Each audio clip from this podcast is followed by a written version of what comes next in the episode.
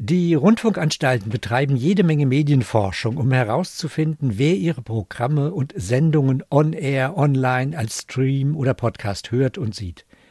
Untersuchungen zu einzelnen Programmen, etwa Kulturprogrammen, sind dabei eher selten. Diese Senderforschung ist natürlich immer interessengeleitet, soll der Programmoptimierung dienen. Was ist davon zu halten? Und wie sieht es mit senderunabhängiger Forschung etwa an Universitäten aus? Gibt es sowas? Dazu möchte ich jetzt mit Professor Doktor Uwe Hasebrink, Direktor des Leibniz-Instituts für Medienforschung am Hans-Bredow-Institut, sprechen. Guten Tag, Herr Hasebrink. Ja, guten Tag, Herr Wessel. Die Medienforschung der Landesrundfunkanstalten dient Programmzwecken, die Daten der bundesweit erhobenen M A, das ist ja sozusagen der Standard in der A R D, die stammen aus Werbeträgerstudien, sind also auch irgendwie interessensgeleitet. Stellt das aus Ihrer Sicht ein Problem dar? Zunächst einmal stellt es kein Problem dar, wenn man die Grenzen kennt. Diese Studien sind sehr wertvoll, weil sie erstmal eine verlässliche, stabile Basis über die Bedeutung einzelner Radioprogramme im Hörverhalten bundesweit darstellen. Insofern leisten sie einen wichtigen Punkt. Jeder Hörfunkveranstalter bekommt eine Rückmeldung darüber, wie viele Menschen zu welcher Zeit welches Programm hören. In der Hinsicht ist diese Unternehmung unschlagbar ähm, und eine wichtige Rückmeldung. Aber weit darüber hinaus geht die Leistung eben in der Tat nicht, äh, jedenfalls wenn es so betrieben wird wie in der Radioforschung.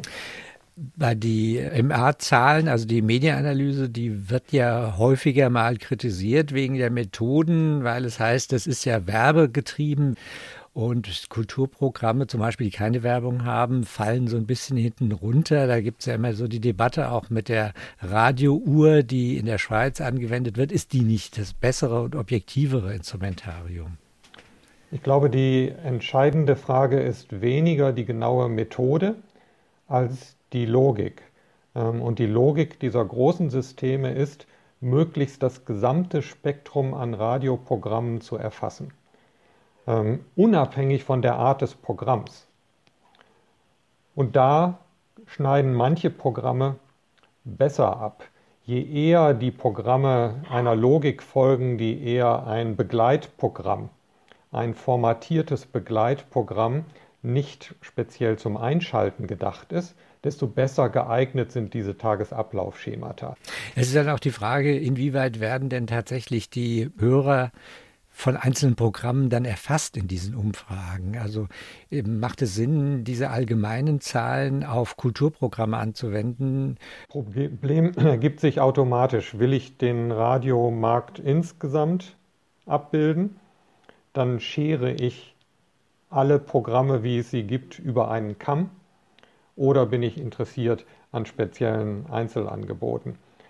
Wenn es mir um die Optimierung eines einzelnen Programmes geht, dann ist es sicherlich vernünftiger, Untersuchungen mit denen speziell zu machen, die dieses Programm sehr gut kennen oder zu den Haupthörerinnen und Hörern gehören. Das Schwierige auch an einem solchen vielfältigen Radiomarkt, der ja glücklicherweise vielfältig ist, ist ja, dass die Menschen damit zum Ausdruck bringen, dass sie vom Radio ganz unterschiedliche Dinge erwarten.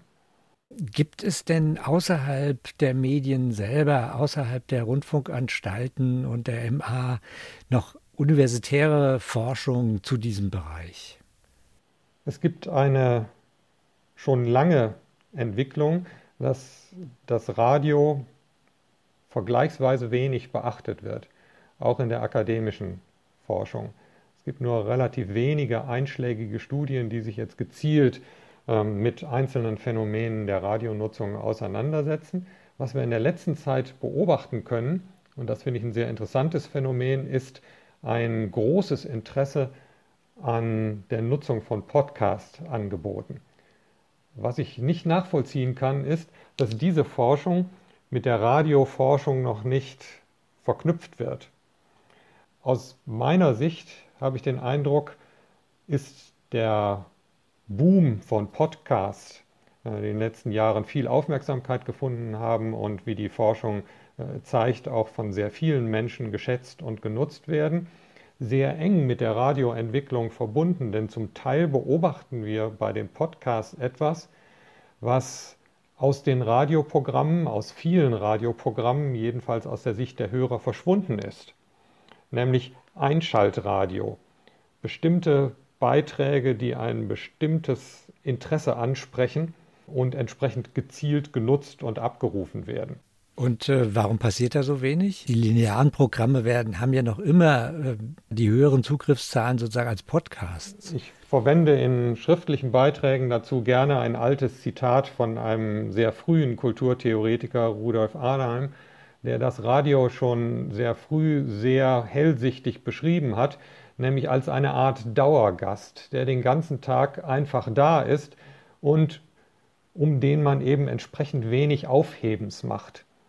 Radio ist eben einfach da, wie eine Selbstverständlichkeit, und entsprechend gibt es wenige Anlässe, sich jetzt genauer mit dieser Forschung auseinanderzusetzen. Das können wir schon sehr lange beobachten, und jetzt gibt es eine gewisse Renaissance, weil plötzlich die Podcasts ein Phänomen zu sein scheinen, weil plötzlich ganz entlegene, sehr spezialisierte Angebote eine erstaunlich hohe Aufmerksamkeit finden. Nebenbei gesagt, wenn wir sagen, da ist ein Podcast-Boom, der ist nach wie vor bei weitem nicht so groß wie der nach wie vor anhaltende Radioboom. Also das darf man da jetzt nicht miteinander verwechseln. Es wird nach wie vor mehr Radio gehört als Podcast, aber bei dem Podcast fällt es eben auf.